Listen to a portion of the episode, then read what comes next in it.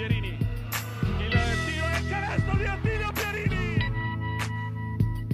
Il capitano che ha messo un eh, canestro incredibile nel cuore dell'area.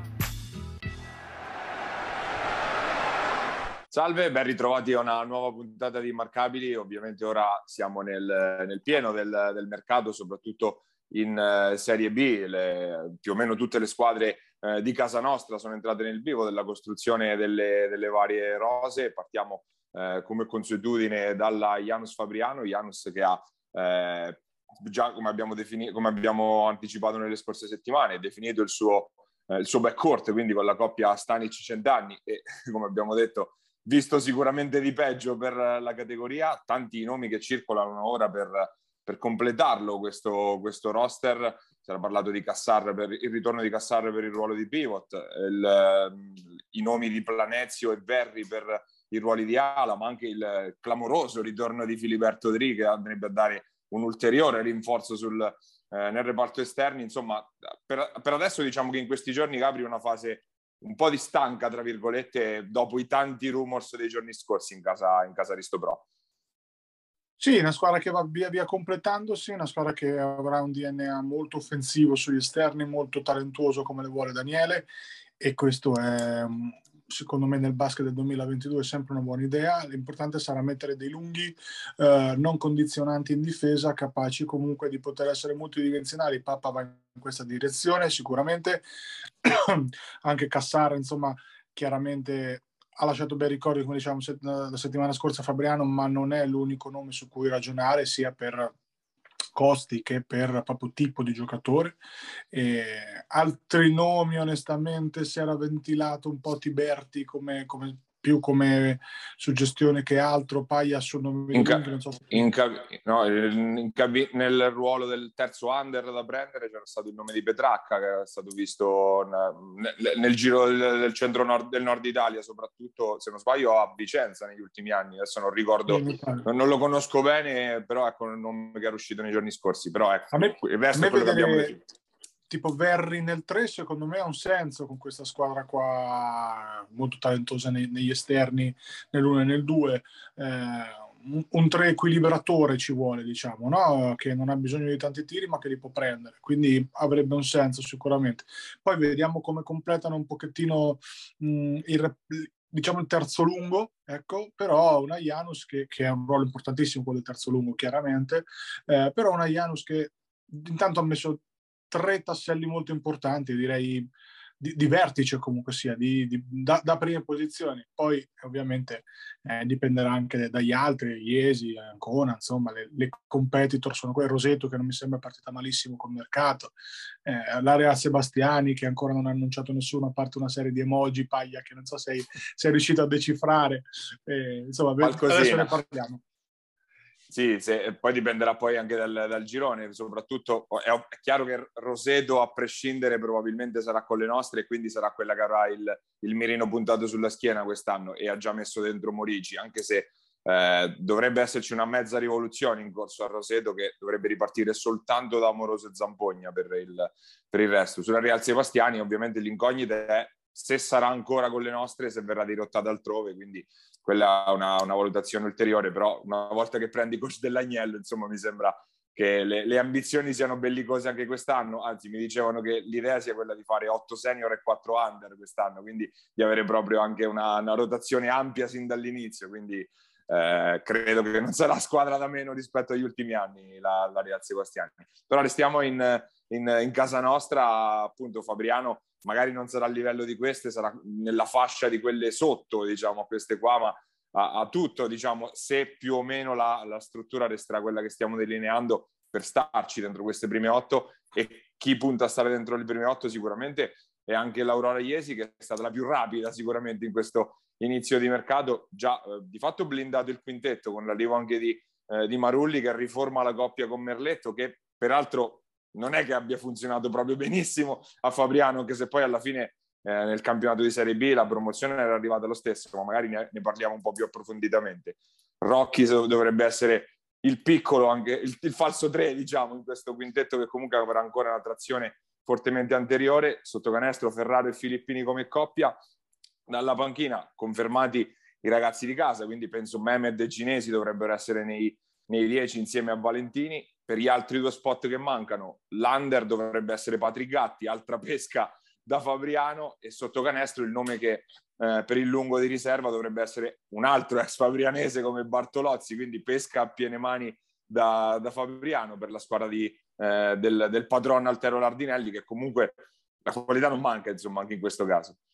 No, no, decisamente diciamo una squadra diversa da quella dello scorso anno, eh, meno, come posso dire, meno, meno run and gun, una squadra che può giocare anche un po' di più a metà campo, che però comunque farà della perimetralità, eh, anche, specie con Bartolozzi in campo, insomma, che, che chiaramente ha quel tipo di, di soluzione. Eh, uno dei fattori, uno, uno dei, diciamo, de, dei fattori offensivi più, più, più, importanti. È ovvio che la coesistenza Marulli-Merletto non è andata benissimo nella prima parte di stagione di, di Fabriano, una stagione che eh, poi però, come hai detto tu, Paia, giustamente culminata nel miglior dei modi. Io credo che avere Ma- Marulli eh, per, possa permettere alla, a, all'Aurora di non prendere un playmaker under, ok? E magari di prendere appunto, appunto di dare spazio ai loro che sono prettamente tutte guardie under, in maniera tale che quando esce Merletto gioca Marulli playmaker e dovesse entrare, che ne so, Mehmed piuttosto che Ginesi, chiaramente... Anche, no? anche se comunque c'è anche Valentini, quindi che deve esatto, una C'è anche Valentini, eh. certo, sicuramente, però Valentini eh, l'anno scorso perlomeno ha avuto più un ruolo di specialista difensivo, chiaramente, rispetto a, a quello di regista pure classico, e poi all'ombra di Marulli e Merletto anche un Valentini può crescere sicuramente molto meglio. Eh, al netto di questo, la mancanza di un 3 fisico eh, potrebbe essere un problema a meno che Mehmed, che però è stato anche offerto in giro ehm, da, da, più parti, insomma, so di, di interessamenti anche ne, dal sud, nel girone sud, a meno che dicevo non, non resti appunto Mehmed in quel ruolo lì, comunque ha una fisicità per poter provare a stare con i tre di Serie B, eh, è una squadra che sicuramente è meno condizionata uh, da, dal proprio 5, perché chiaramente Gloria era un centro molto condizionante sia in attacco che soprattutto in difesa. E questo è un bene per come si è visto, mh, mm, insomma sono due, due anni di fila che vincono squadre piccole ai playoff, questo un po' il mio mantra, Paglia, eh, però avere quella dimensione lì, soprattutto difensivamente, è importante, non essere troppo condizionati. E quindi ti devo dire una, un'Aurora che, che mi piace, che farà corsa di vertice, soprattutto con mh, il ritorno di Ghizzinari in panchina, che chiaramente va messo come colpo di mercato a tutti gli effetti, secondo me. Poi eh, abbiamo tralasciato, comunque resterà coach Francioni nel ruolo di vice, certo. quindi rientra, tra virgolette rientra rientra un po' nei ranghi, è stato aggiunto anche un terzo allenatore in arrivo da, eh, da Teramo che completerà lo staff, quindi comunque l'Aurora che va nella direzione di provare a riguardare verso l'alto a differenza insomma delle, dell'ultima soprattutto brutta stagione. No, l'abbiamo detto anche settimana scorsa, mi piace molto il disegno perché vedo un disegno a medio termine. Il nuovo ragazzo che è arrivato da Teramo farà anche responsabile di foresteria, segno che il reclutamento comunque sarà importante nelle annate più basse. Aurora che dovrebbe rinunciare alla partecipazione all'Under 19 e mandare in prestito, come abbiamo detto, i vari Maretto piuttosto che Maretto qualora dovesse tornare dall'Argentina, ancora non è chiarissimo, eh, insomma, e, e, gli altri, e, e, concentrarsi per una rifondazione di un settore giovanile che è stato da sempre il traino de, dell'Aurora, l'Aurora che è una delle società che lavora meglio a livello giovanile nelle Marche e da, da sempre un, un buon rientro economico anche in termini di parametri, insomma, perché negli ultimi anni i giocatori di Serie A sono usciti, Serie B stanno uscendo, quindi eh, è, una visione secondo me a medio termine che ha un senso e credo che anche Francioni per rimettersi al posto che aveva prima, quindi fare una sorta di passo indietro quando ne è fatto un avanti, abbia eh, accettato, abbia sposato in toto questo progetto proprio perché è un progetto di crescita per, per tutti quanti. Mi sento di, di, dire che è la direzione, la direzione giusta dopo le... Eh, un paio d'anni diciamo, di spese concentrate solo sulla prima squadra. E chi si sta muovendo in maniera importante ovviamente anche la Luciana Mosconi Ancona che ha piazzato diciamo quattro tasselli su cinque del quintetto, Panzini Ciribeni sugli esterni, la conferma di Giombini insieme a Bedin sotto canestro, queste erano notizie che già avevamo dato la scorsa settimana, resta un po' il buco per ora nel, nel ruolo di tre titolare, Bastone è il, il nome forte, anche perché comunque può dare due dimensioni, quella del 3 e quella del 4, l'alternativa può essere Gobbato, un altro nome che è girato appunto come eh, possibile alternativa nel caso non si chiuda con Bastone, che sembra comunque essere la prima scelta dalla panchina, un bel lusso avere Carnovali come sesto esterno, come sesto uomo sicuramente, si è aperto un po' la, tra virgolette, voragine nel caso non dovesse rimanere Minoli e sembra probabile che eh, possa andare comunque quello che è stato più di un playmaker di scorta comunque lo scorso anno e poi restano un po' da definire la situazione degli altri under. Dovrebbe restare eh, Cioska, il ragazzo polacco arrivato appunto in corso d'opera e poi c'è da definire il, il, il ruolo del cambio del lungo. Se n'è andato Quarisa qualche giorno fa, si è accasato a Sant'Antimo e quindi diciamo ancora che sta prendendo forma una squadra probabilmente in assoluto con un filo meno di talento rispetto all'anno scorso, probabilmente più lunga e un po' più funzionale alle idee di basket di Coach Cohen, mi viene da dire.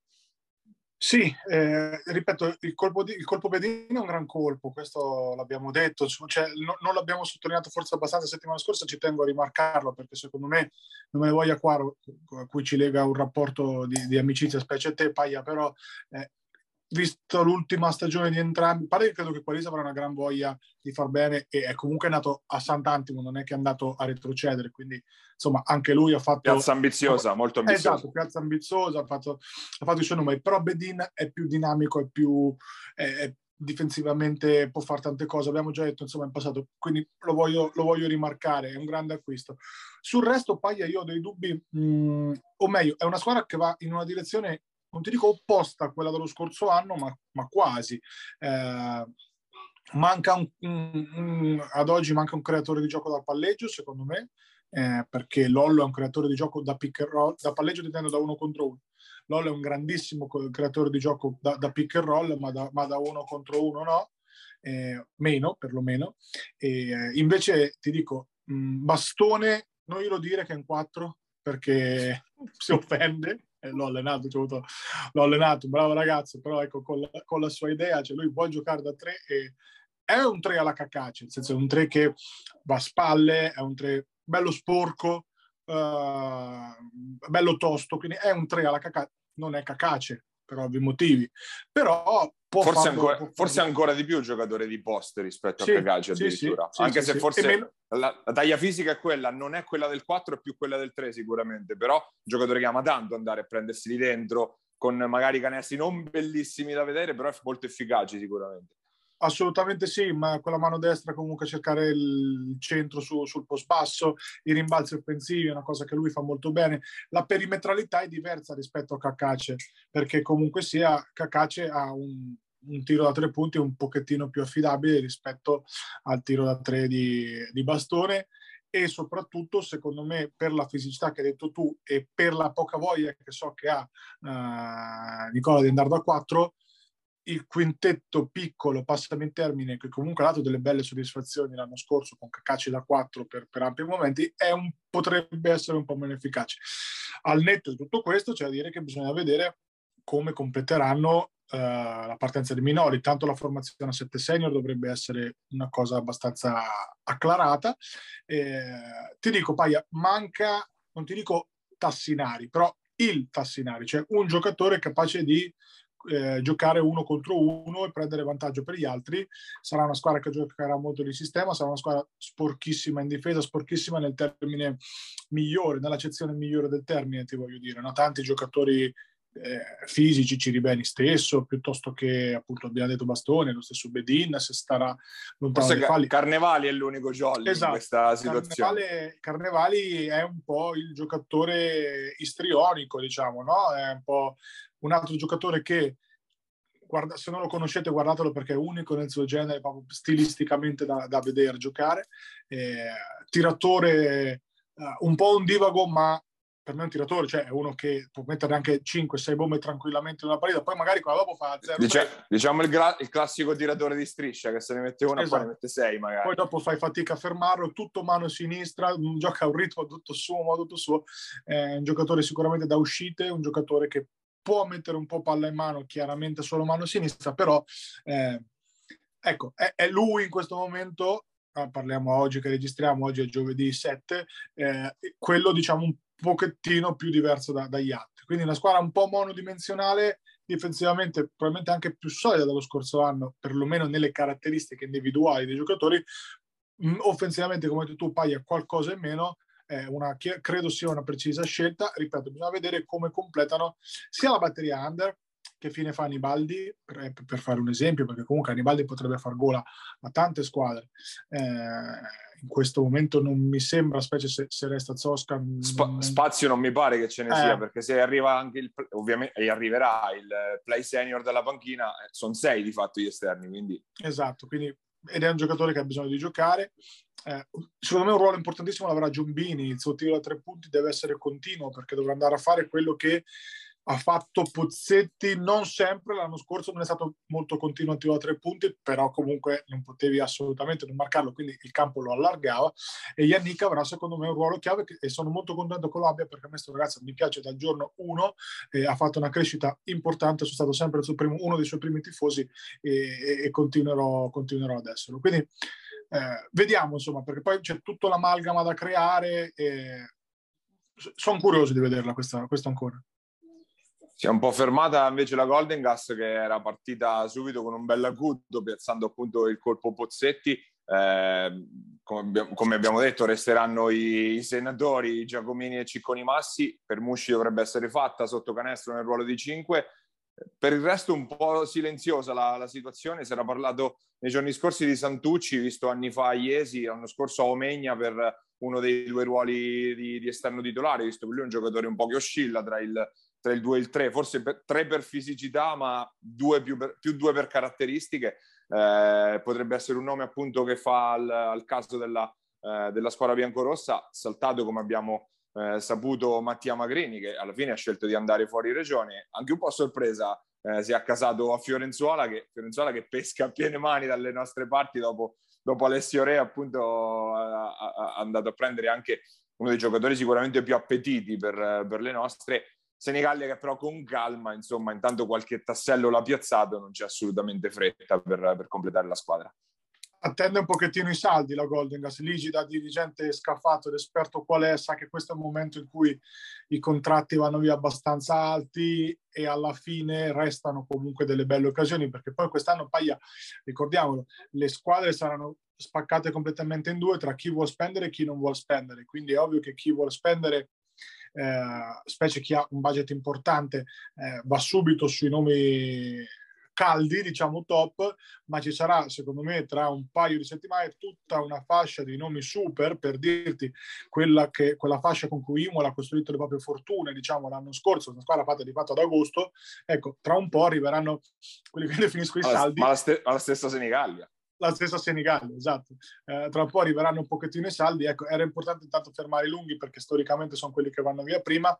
Eh, su Gnecchi ancora non ho conferme del, della, del rinnovo, ci, ci, sarebbe Fabriano Forte come, come altra opzione, chiaramente logisticamente eh, Gnecchi è di lì, quindi abbiamo già accennato. Non ho ancora conferme ufficiali, potrei dire una castroneria, però insomma Senigallia che eh, Magrini l'ha trattato, ma chiaramente giustamente mi viene da dire soldi da sperperare eh, no, non ne ha e bisogna fare le cose fatte bene anche perché giustamente la, la piazza ha avuto la bocca buona quest'anno no? e quindi perlomeno non dico che sarà l'obiettivo fare un'altra volta semifinale perché è complicato chiaramente ripeto una stagione del genere però entrare già nelle prime otto insomma per la B1 sarebbe importante e silenzio invece la casa Matelica la, la quinta delle nostre eh, che quest'anno sarà appunto i nastri di partenza del campionato di Serie B. E certe le conferme di Caroli, quasi fatte anche per, eh, per Mentonelli, che sarà il playmaker di riserva, sempre da sciogliere un po' il nodo tra il terzo dei riconfermati della cavalcata dell'anno scorso, quindi o Provvidenza o Vissani. Per il resto in entrata tante suggestioni ma poca concretezza. Era stato fatto un tentativo su Stanic, un altro tentativo su, su Marulli, un po' andati tutti a vuoto. C'è stato anche la, eh, la, si è parlato di Bocconcelli, che è un nome che era stato accostato anche a Senigallia e che quindi poteva interessare anche appunto a Matelica, ma finora niente di concreto, va, va un po' per le, va, non dico per le lunghe, però se la sta prendendo un po' comoda, diciamo senza ansie la, la lei. Perché comunque, allora vedi, fosse stata la, l'anno scorso in cui eh, c'erano retrocessioni e quante ce n'erano, noi lo sappiamo bene, 11, sarebbe stato un problema essere così mobili, probabilmente non sarebbero stati mobili neanche loro. Adesso, secondo me, giustamente una squadra che sa che male che va eh, non, non retrocede, meglio, viene messa nella B2, giustamente anche avendo un budget, immagino, credo, meno importante anche della stessa Golden Gas, non, vado a scomodare ancora Iesi e Fabriano, però avendo un budget, immagino, credo, siamo insomma se non inferiore uguale alla Golden Gas, giustamente anche qua si cerca di ottimizzare le risorse, di sbagliare il meno possibile, di andare magari su due o tre acquisti di veterani. Il Dri di turno, per dirti, sarebbe un nome che a Matelica io vedrei benissimo, insomma, piuttosto che eh, cioè, un giocatore così, capito? Un paio di giocatori certi, di cui sei certo del rendimento, no? Paglia. Posso fare un, un, un consiglio per gli acquisti? Così Vai. mi è venuto. Eugenio Rivali, tanto non eh, penso vabbè, che resterà a Rimini. Quello non è usato sicuro. Mi si riempie il cuore subito. Eh, vabbè, che... Però sì, chiaro, certo. Ecco, un giocatore, un giocatore così, credo che Eugenio costicchi ancora, eh, giustamente, visto che va, in giro a vincere campionati, però conoscendo il fatto che lui giovedì sera deve essere a casa per vedere Masterchef con la fidanzata, eh, con la mo, moglie, moglie, credo, sposato Genio, no? Con la moglie. Non, non sono sicurissimo. Eh, oh, vabbè, comunque, sia, comunque sia, potrebbe essere un nome, un nome suggestivo per, per Matelica. Al di là di questo, paio delle battute, magari ecco due o tre giocatori di sicuro affidamento, poi anche qualche scommessa, perché no? Questo è l'anno di consolidamento, di, di strutturazione ed è, ed è, giusto che sia così. Se ci vogliono far sapere qualcosina per la prossima puntata, caro Bruzzo, che ci ascolti sicuramente, dacci degli spunti che eh, se no dobbiamo andarci a cercare noi. Copertissimo Bruzzo invece in questi giorni.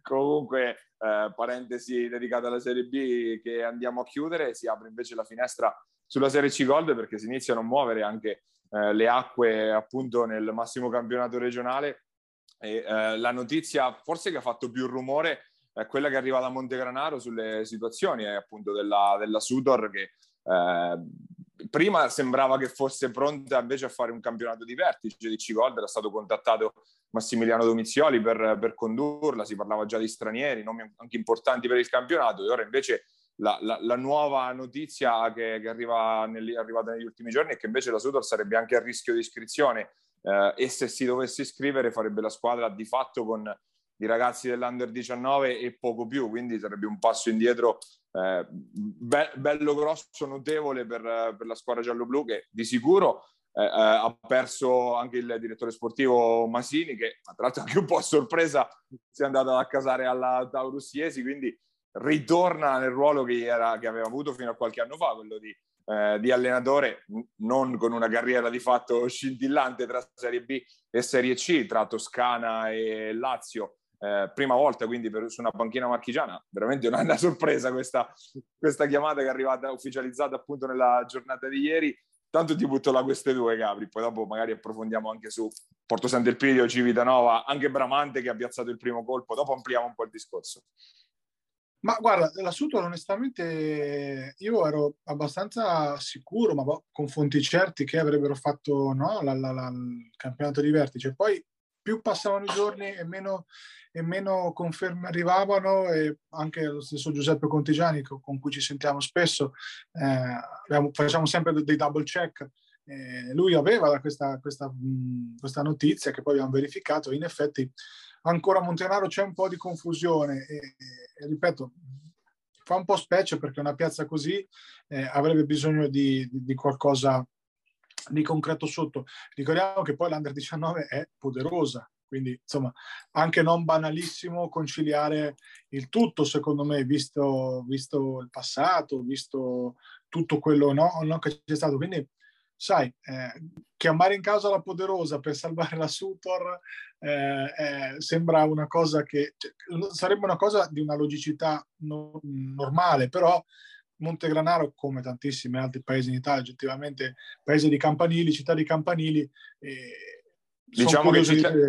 diciamo città che, che si è un po' strozzata sui campanili a livello gestistico negli ultimi anni e mi fermo qua. Esatto diciamo che l'hai vissuta abbastanza da, da vicino questa cosa, ma comunque un progetto, credo che debba essere varato un progetto a Montegranaro di qualsiasi tipo, eh, sia che sia giovane con poco budget, va benissimo. L'importante è ecco, provare a dare una dimensione che non sia finiamo l'anno e speriamo, ma che possa essere anche di fare un passo indietro, perché no, una C-Silver, che, che, problema c'è, eh, però ecco, che possa dare respiro comunque a una piazza, a una tifoseria che eh, io credo seguirebbe tranquillamente una squadra anche in C-Silver, non è che ne facciamo mistero, insomma, però ecco con una progettualità sotto. Per quanto riguarda poi al discorso Taurus eh, eh, è arrivato un po' a fulmine a ciel sereno questa, questa nomina di, di, Andrea Masini, insomma, da, che, che, ritorna in panchina dopo, dopo, essere stato appunto dirigente della Sutor. Mm, non, non, ho, non, non conosco assolutamente ehm, Andrea, come, Andrea Masini come dirigente, chiedo scusa, come allenatore, come dirigente chiaramente sì, ci eravamo anche sentiti, però ecco, mh, mm, è un nuovo corso che si apre in una maniera eh, perlomeno anomala, no? Comunque un allenatore di una certa età eh, che magari dovrà allenare un gruppo di, di giovani, immagino, eh, con tanti esodati, come li chiamo io, dalla Stamura, magari quelli che non hanno trovato eh, piazzamento in altre squadre, tutta quella fascia tra Zandri, eh, Petrilli, Bolognini, tutti questi ragazzi qua che, che sono un po' eh, borderline tra la C-Silver di alto livello e la C-Gold eh, e che comunque e, e chiaramente con poca possibilità di fare la Serie B da under, immagino una squadra molto giovane, eh, che dire, vediamo, insomma, vediamo che cosa succede. Eh, io ho fiducia, insomma, che alla fine ripeto, anche qua in C-Gold si rischia poco quest'anno, quindi al massimo si rischia la, la C unica che, cambierebbe relativamente poco, quindi anche questo eh, è un anno buono per provare a fare qualcosa di diverso. Sicuramente alla Taurus stanno provando a fare qualcosa di diverso, vediamo anche qua, non ho fonti di mercato, non ho notizie, nulla, eh, vediamo cosa succede. E il primo colpo invece l'ha battuto il Bramante, avevamo detto, erano mesi che non si sentiva nulla da, dalla casa appunto da Pesaro, è arrivata la conferma di Michele Ferri, che appunto sarà quindi ancora il regista della squadra di Cosci Nicolini. Eh, mi, viene da dire che anche è una firma che può chiudere, che anzi che chiuderà la porta innanzitutto alla suggestione dei rivali, che era un nome appunto che appunto essendo locale e sapendo quali operazioni fa di solito appunto il Bramante poteva essere accostato lì. Intanto il primo tassello. C'è da definire la situazione Gurini e Pipitone che sono stati un po' quelli diciamo, messi in dubbio, ma appunto perché non tanto per il rendimento in campo, ma appunto sempre per il discorso di conciliare un po' basket e lavoro e famiglia, che un po' in C-Gold è sempre una dimensione che va, eh, va tenuta d'occhio. Scendendo verso sud, eh, ovviamente in casa Civitanova ormai de- definita la partecipazione al campionato di Serie C Gold, quindi rinuncia al ripescaggio in Serie B, si spera che sia coach Schiavi ancora a dirigere le operazioni dalla panchina e poi dopo da quello si ripartirà per, per la costruzione della squadra. A Porto Sant'Elpidio invece parecchie, eh, parecchie manovre, innanzitutto sotto canestro l'obiettivo principale resta eh, quello di Ciampaglia per fare coppia con Torresi sotto canestro. Si è parlato del, del ritorno da queste parti di Raffaele Marzullo che ha fatto molto bene negli ultimi anni a Todi che cerca squadra da queste parti per, anche per motivi di università e di, eh, di, insomma, motivi personali, quindi potrebbe essere un nome buono per completare un reparto esterni che ricordiamo ha già Fabi Boffini e Morresi, quindi già un bell'andare, soprattutto a, già a livello quantitativo, figuriamoci a livello qualitativo. Insomma, si iniziano a muovere anche queste, queste big e poi passiamo anche a Porto Recanati.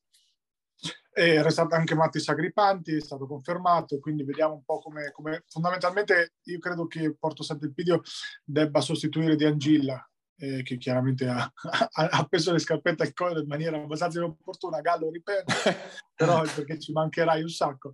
E non è neanche un giocatore facile da, da sostituire, insomma, perché c'è Vallasciani, che è lo stesso tipo di giocatore, forse anche migliore, ma bisogna vedere Wally che voglia abbia di, di, di continuare anche lui tra lavoro e tutto, eh, le priorità sembrano un po', un po cambiate. Eh, per quello che riguarda Bramante, Paglia Gurini e Pipitone sono stati croce delizia dell'anno scorso, de- tanto dominanti quando in forma, tanto zavorranti poiché arrivati stanchi e rotti, un po' scocciati nel finale. E questo secondo me è ovvio che non si discute né Gurini né Pipitone, né, non, non, non, neanche si può iniziare a discutere tecnicamente due giocatori così che sono di Serie B e anche di buon livello. Con un cambio di vita come quello di Guro, che insomma da, fino all'anno scorso faceva professionista, poi si è visto no? iniziando a lavorare. Eh, anche con orari, insomma, eh, conciliare due cose è stato più difficile, è ovvio che Bramante una riflessione la deve fare. E la deve fare, secondo me, nell'ottica di un maggiore atletismo, eh, che è quello che poi alla fine è mancato l'anno scorso, al di là della forma fisica, al di là che se fossero arrivati tutti in forma probabilmente avrebbero vinto, però con il secoli ma dobbiamo analizzare noi il campo, no? E quindi se c'era qualcosa che mancava, tantissimo talento ma un po' poco atletismo e, e vedere so che tu sei un fan di Centi, Spaglia, lo vedi bene, insomma, come, come avere un ruolo più, più importante. Alla luce quel, dell'importanza che ha avuto nella seconda parte di stagione, sì, potrebbe essere anche, cioè, non, non così drammatico dover o, o, dare meno spazio a Gurini oppure magari privarsene, dico una bestemmia, però Centis sicuramente la merita questa chance per quello che ha fatto vedere anche perché avrà mercato un Mojakovic che comunque aveva fatto bene l'anno scorso ed è un giocatore di quel tipo. Insomma, sapranno sicuramente meglio loro. Intanto si riparte da Ricci e poi da lì, da lì vediamo. Sant'Epide abbiamo detto, Paglia, Civitanova, chiaramente siamo in attesa uh, che, Marco, che, Marco, Resti potrebbe avere uno staff uh, forse anche uh, di lusso, mi viene da dire, insomma, per, per una C-Gold con, con, Marco Schiavi, con Carlo, eh, insomma, una, una, una, una Civitanova che ripartirebbe da tante, da, da quella base che di serie B, di base del, dello staff allargato, ti metto anche fisioterapista, eccetera, e questo già sempre un bel andare. Poi dopo i giocatori in un modo o nell'altro eh, si trovano. Eh, per il resto poi ascendiamo al volo. Eh, da Osimo mi dicevi, eh, questa è una, una, insomma una, una paia news, eh, German Sciutto non dovrebbe essere allenatore neanche quest'anno, quindi probabilmente rimarrà Marco Pesaresi. Dubois tantissime richieste, sarà difficile per Osimo tenerlo. Avevi già parlato in passato, mi pare, di un, una, di un possibile ritorno di Bujonò a, a, Osimo, anche lui uomo mercato se ce n'è uno. C'è la, la, il duello ormai su tutti i nomi tra Foligno e Osimo che sembrano due delle, delle più ambiziose le, per, proprio per accaparrarsi tutto quello che è rimasto insomma a spasso su Bucionovo in primis appunto il nome anche perché è un nome un po' spartiacque come playmaker, eh, insomma, lo sappiamo, non è che ce ne siano moltissimi locali, insomma. Esatto, e, e poi è un vincente, è un giocatore di, di assoluto livello, però ecco, Civitanova, mi verrebbe da dire, potrebbe essere un'altra squadra che cioè, buttalo via, ecco, insomma. Eh, Visto di peggio, no? e, o- e eh. occhio alla variabile impazzita Andreani, eh, che ritorna dalle nostre parti quest'anno, quindi quello sicuramente sarà un altro nome che infiamma un po' la, C-Gold eh, nostra, diciamo. Che poi eh, vede, insomma, sta vedendo le prime riconferme dell'Attila Portorecanati, abbiamo detto i nomi sono sempre quelli, confermato Baldoni stamattina, uh, Gurini confermato, Centani confermato. Beh, io la vorrei sottolineare questa cosa di Baldoni perché comunque se l'avevamo detto, problema di salute anche abbastanza non grave, grave in ottica sportiva che l'aveva certo. bloccato negli ultimi mesi, ha ricevuto l'idoneità e quindi sarà abile arruolato e è ovvio che se lui sta bene C-Gold non è che abbiamo dubbi che possa stare in campo. Eh. Specie se affiancato magari a un lungo più atletico, più rim protector come appunto lo spagnolo che abbiamo visto. O se dovesse pare essere... in, all- in, discesa la, in, discesa le quotazioni su Baleiras sono dato un lungo che, di cui non so l'identità, so che era in Lombardia lo scorso anno, un lungo straniero, mentre per l'esterno dovrebbe essere quasi fatta per Fraga. Bene, quindi insomma, cose le, le, le paia news di Cigold sono sempre di un certo livello.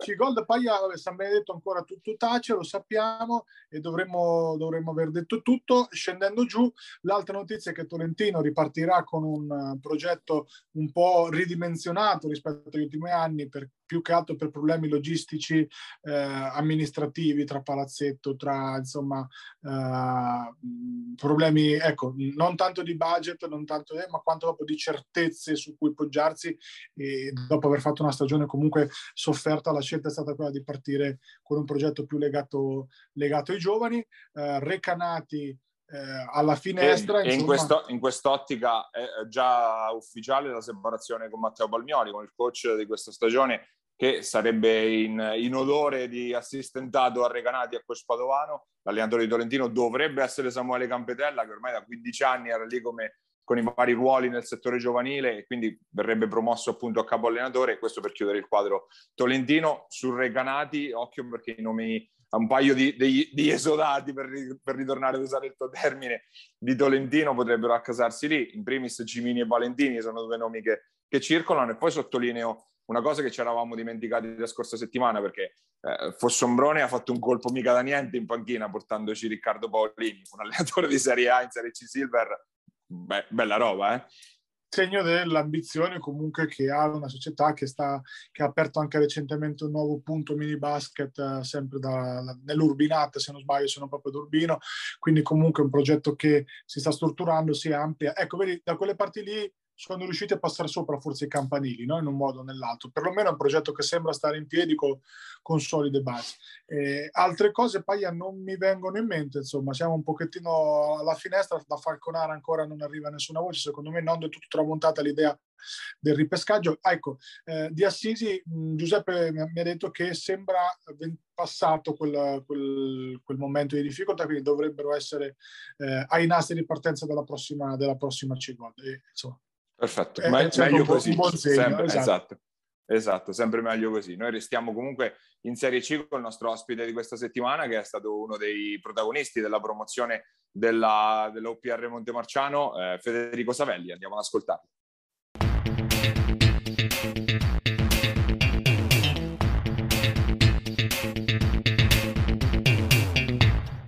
Nel nostro ospite questa settimana abbiamo il playmaker della Monteporciano Basket, fresca di promozione in Serie C Silver, Federico Savelli, C Gold, scusate, Federico Savelli appunto, grazie di aver accettato il nostro invito innanzitutto. Grazie a voi ragazzi, grazie a voi. E, ovviamente ripartiamo dalla, dalla, fine, insomma, quindi dalla, dalla, finale vinta, dalla vittoria, dalla promozione in Serie C Gold per il Montemarciano, una eh, nelle scorse settimane avevamo parlato di quella di Porto Recanati come una marcia trionfale, la vostra sicuramente molto più sudata. C'è stato qualche momento in cui avete detto, beh, forse stavolta non ce la facciamo proprio?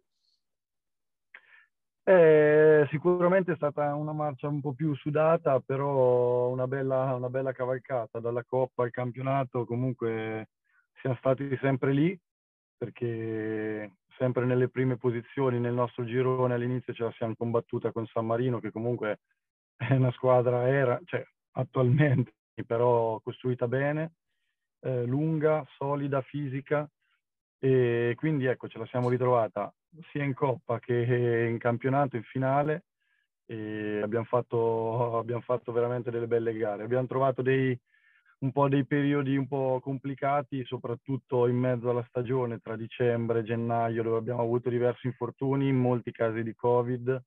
Abbiamo cambiato allenatore, abbiamo messo dentro ragazzi e quindi fa un po' sorridere ripensarci, ma ci siamo fatti un bel mesetto e mezzo di calcetto perché ci allenavamo in sette e quindi sono arrivati diciamo un po' di problemi, abbiamo perso due o tre partite filate, però nel complesso abbiamo fatto veramente una gran, gran stagione perché ne abbiamo perse poche. Hai sferato il discorso, anche uno snodo cruciale sicuramente è stato anche il, il cambio in panchina che ehm, ovviamente non era scontato che poi reagiste come avete reagito, quindi restando comunque nella parte alta della classifica. Come avete gestito anche quel passaggio da coach Valli appunto a coach Castragani? Cosa è cambiato anche magari da, da una gestione all'altra, diciamo? Mm, come l'abbiamo gestito? Nel senso semplicemente mettendoci a lavorare in palestra che poi si è visto ecco, il sabato, le domeniche in, diciamo in partita. Eh, diciamo con, con, Ale, con Valli, io lo conoscevo, mi aveva allenato a Senigallia, le giovanili, avevamo vinto l'Under 19, no? il, il, lo scudetto, eh, quindi ecco lo conoscevo bene, e mi ci trovavo molto bene. Il discorso è totalmente un'altra, un'altra pallacanestro rispetto a quella poi fatta con, con Leo. Eh, un po' molte più letture, eh, sicuramente è stato sì, un, bel, un bel cambio in, in, corsa. Però ecco, bisogna dar merito a Leo sicuramente di aver semplificato un pochino le cose, di, di averci messo magari degli schemi semplici dove mh, come squadra corri e tira, diciamo, abbiamo subito assimilato e, e, poi ci ha dato tanta, tanta garra, nel senso tanto, tanto, spirito e quello si è visto perché soprattutto in difesa siamo migliorati parecchio. Guardando avanti alla prossima stagione, appunto il campionato di, di Serie C Gold che eh, ormai si è un po' delineato, lo affronterete più o meno con lo stesso nucleo, a parte qualche piccola modifica che, che, che, che, campionato vedi per voi appunto nella prossima stagione, anche alla luce di come si stanno un po' muovendo le altre in questa prima fase di mercato? Mm, sicuramente, guarda, io parlo per noi, perché il campionato poi dipende tanto da noi, cioè da noi il prossimo anno. Il discorso, la società ha deciso di, di confermare praticamente il nucleo, quasi tutti, se non tutti, eh, della squadra di quest'anno, perché appunto quando vinci un campionato comunque te lo meriti e meriti comunque di, di giocare quello sopra. Eh, sappiamo un po' che con le, chiama, con le, nuove riforme il prossimo anno sarà un campionato che a parte le prime 4-5 squadre adesso eh, si lotteranno, diciamo, lotteranno per la B, le altre faranno comunque poi tutte una C, chiamiamola così, unica, poi dopo c'è i vari nomi, eccetera. E, ehm, Penso che il campionato, beh, molti di noi l'hanno già, già fatto, già, già, giocato una C-Gold, se non sopra, eh, comunque sia a livello di qualità, magari, magari dico una castroneria, però non lo vedo tanto, tanto superiore ad alcune squadre della C-Silver, ecco, mettiamola così. Eh, sicuramente la fisicità cambia tutto, cambia totalmente, perché tra stranieri, eccetera, sicuramente a livello fisico dovremmo essere molto molto più preparati, questo sì. Però ecco, eh, la squadra secondo me il prossimo anno è costruita come era costruita quest'anno per fare un, un, campionato, ecco, un buon campionato. Eh, abbiamo aggiunto Luini che sicuramente ci darà una mano per fisicità, per rimbalzi, per aggressività, per tutto. E poi ecco adesso non so a livello di under eh, che scelte, che scelte si faranno, però ecco lo zoccolo duro, se non tutti, è quello dello scorso anno, la, la squadra sarà quella dello scorso anno e secondo me ci toglieremo anche il prossimo anno delle soddisfazioni. Gabri. Fede, com'è andata la tua coesistenza con, con Maggiotto? Nel senso che eh, Maggio chiaramente è molto polarizzante nel suo gioco, no? Tant- ha bisogno anche ogni tanto di, di prendere la palla in mano, magari di giocare un po' in isolamento, perché chiaramente è troppo dominante dal punto di vista individuale e tecnico nell'uno contro uno, specie in C-Silver. E, e, tu comunque eh, sei un playmaker assolutamente il migliore della C-Silver, probabilmente tra i migliori anche in C-Gold, che però non disdegni anche tu comunque prenderti le tue soluzioni. Quest'altro abbiamo visto forse un po' più, un po più regista. Come è andata questa, questa convivenza? Hai fatto tu un passo verso Maggiotto, Maggio un passo verso di te, comunque tra giocatori intelligenti, insomma poi un modo si trova. Grazie per gli intelligenti. e, ah, no, um, sicuramente. Allora, io Maggio lo conoscevo, lo, non ci avevo mai giocato insieme, però mi ricordo che da piccolo, quando giocavo a Sinigaglia, ero sotto il canestro a pulire, a pulire il parquet con lo scopettone.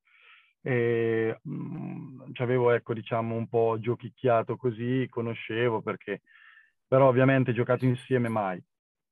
E, um, all'inizio è stato un po' difficile, ma più che altro, ma non per il suo modo di giocare, perché comunque la squadra, benché eravamo in 3-4 del, dell'anno passato, um, ha messo dentro tante persone diverse. Quindi ovviamente aveva, ognuno aveva un modo di giocare, anche quando è arrivato a metà anno paio eh, c'è stato comunque un secondo d'adattamento, perché poi ecco, alla fine, eh, anche se ci si conosce fuori dal campo, dentro il campo... Um, bisogna conoscerci, fare, far, fare allenamenti capire un po' bene come l'altro vuole la palla, come, come si esprime al meglio. Sicuramente eh, a me piace attaccare, piace prendermi dei tiri, però ovviamente faccio il playmaker, quindi se faccio un assist e metto un altro, un altro compagno in condizione di fare un buon tiro, io sono più contento, cioè posso fare anche due tiri, un tiro, zero tiri a partita.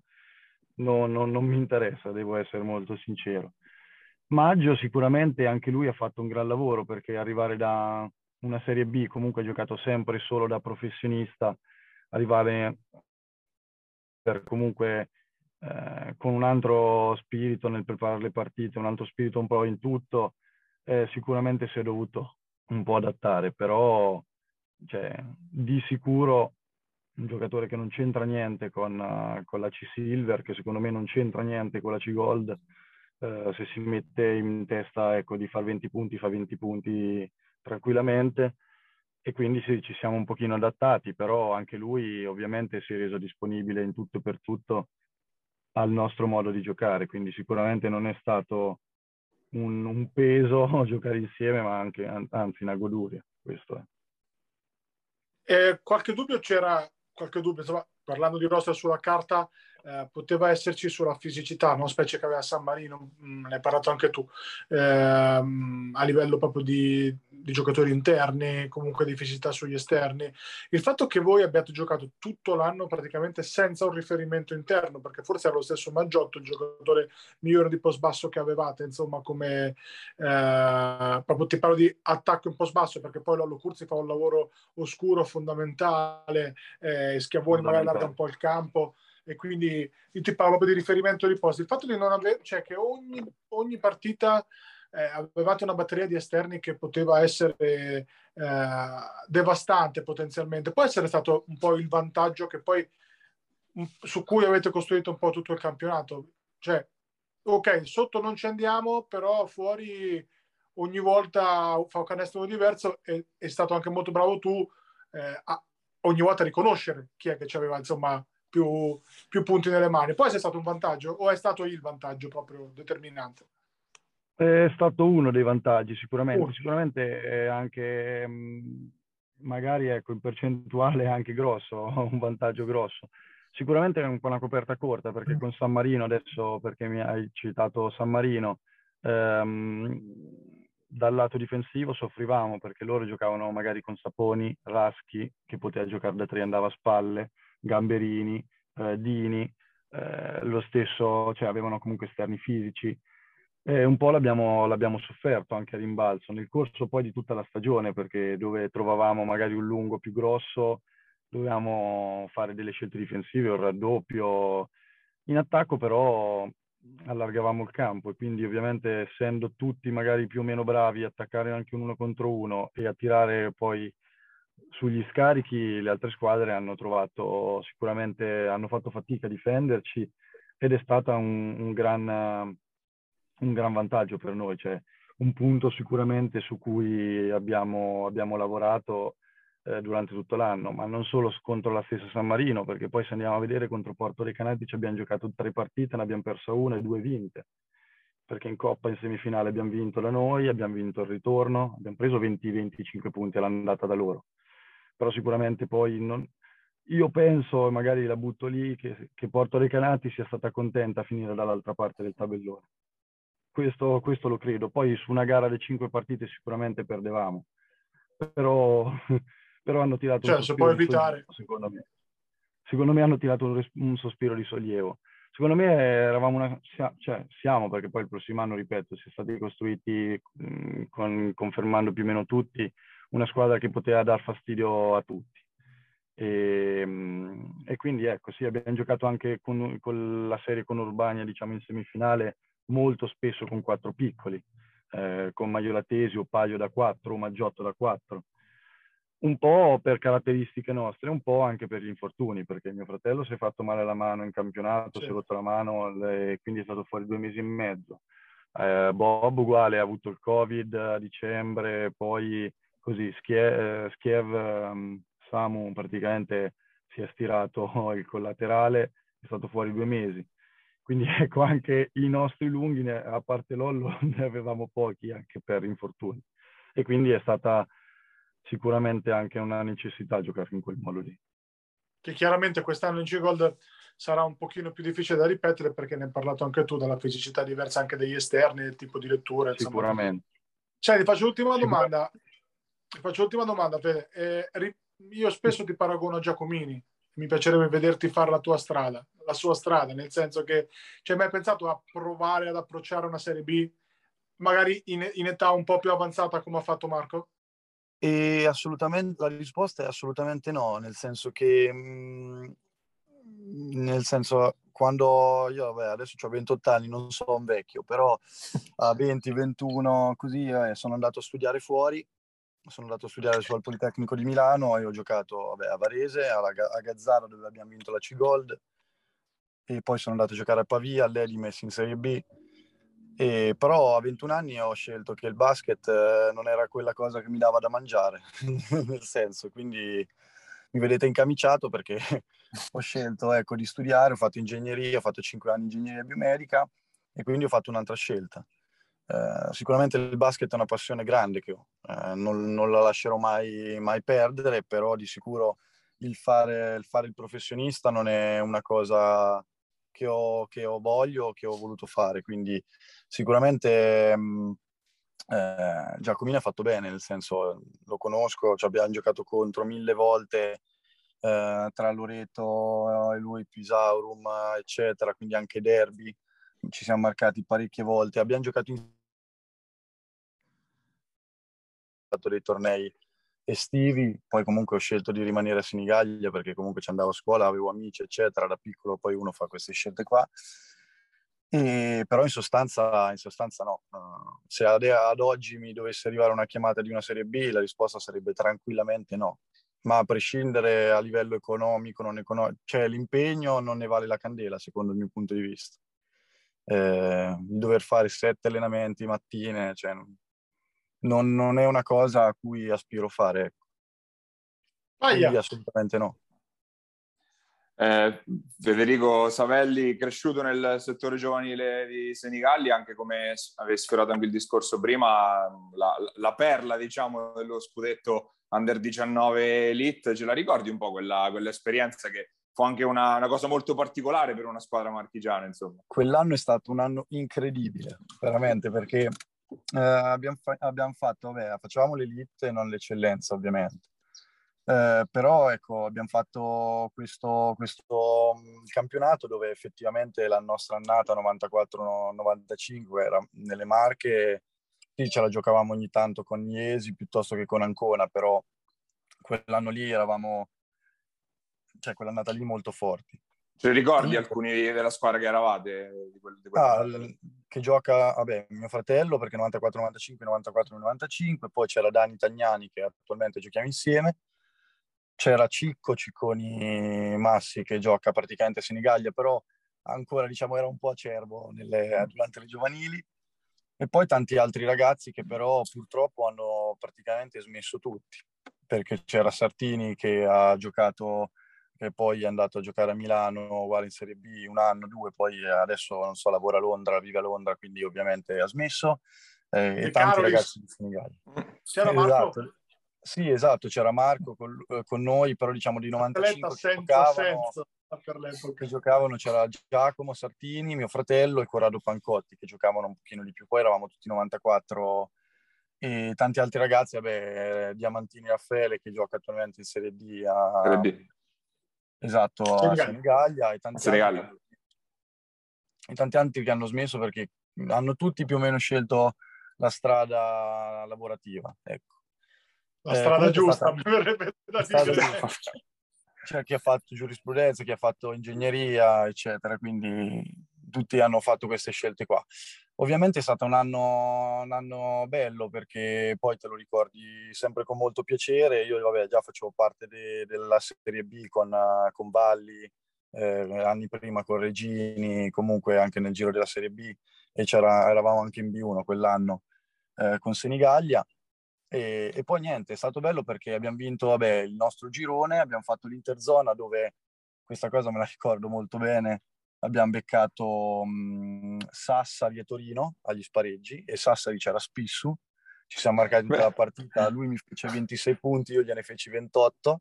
Vabbè. E, è stata vera proprio una... E quindi dopo da lì ogni tanto con Marco mi ci sento. Ah. E, e, e, niente, in sostanza poi siamo andati alle finali a Gorizia e siamo andati su come per dire dai facciamo questi tre giorni, il girone non lo passeremo mai, prendiamola a ridere.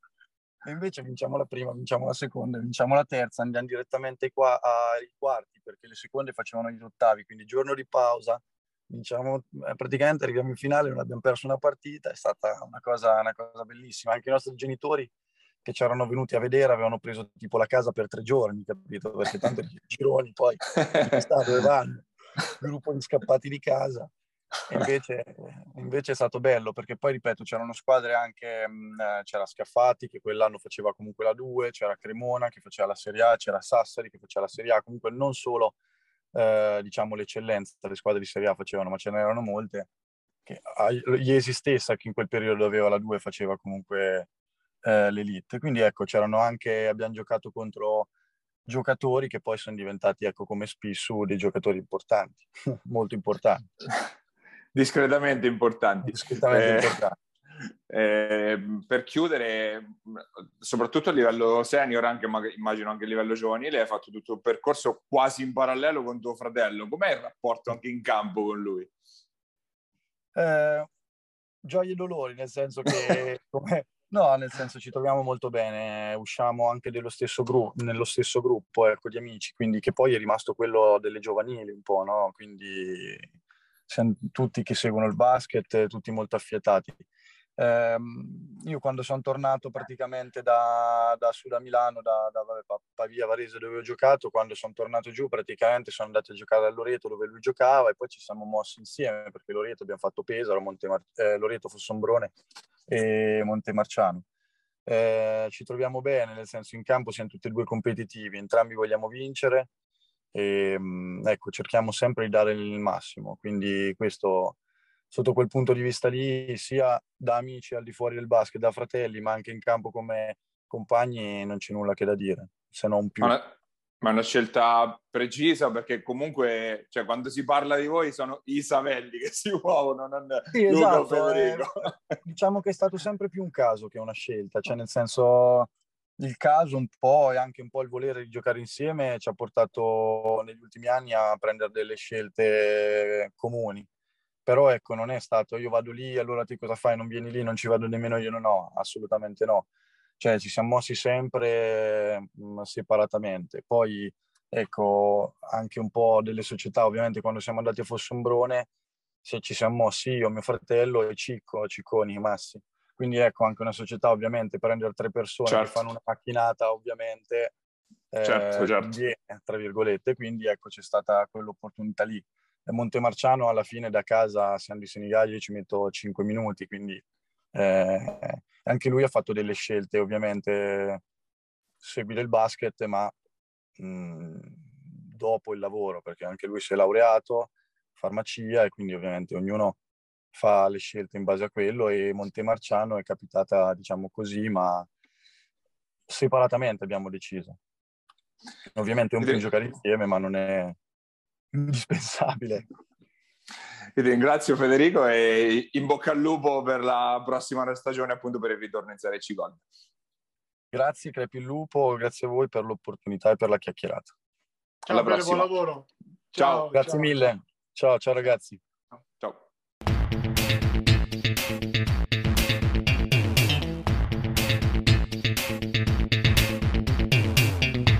Ed era Federico Savelli, playmaker del Montemarciano Basket. Noi siamo arrivati in chiusura alla nostra puntata, a questa puntata di Marcabili. Se ci state ascoltando, se ci state guardando, siamo eh, su FMTV al canale 75 o al 211 del digitale terrestre, su YouTube al solito al nostro canale Immarcabili TV, la versione podcast su Apple Podcast o su Spotify.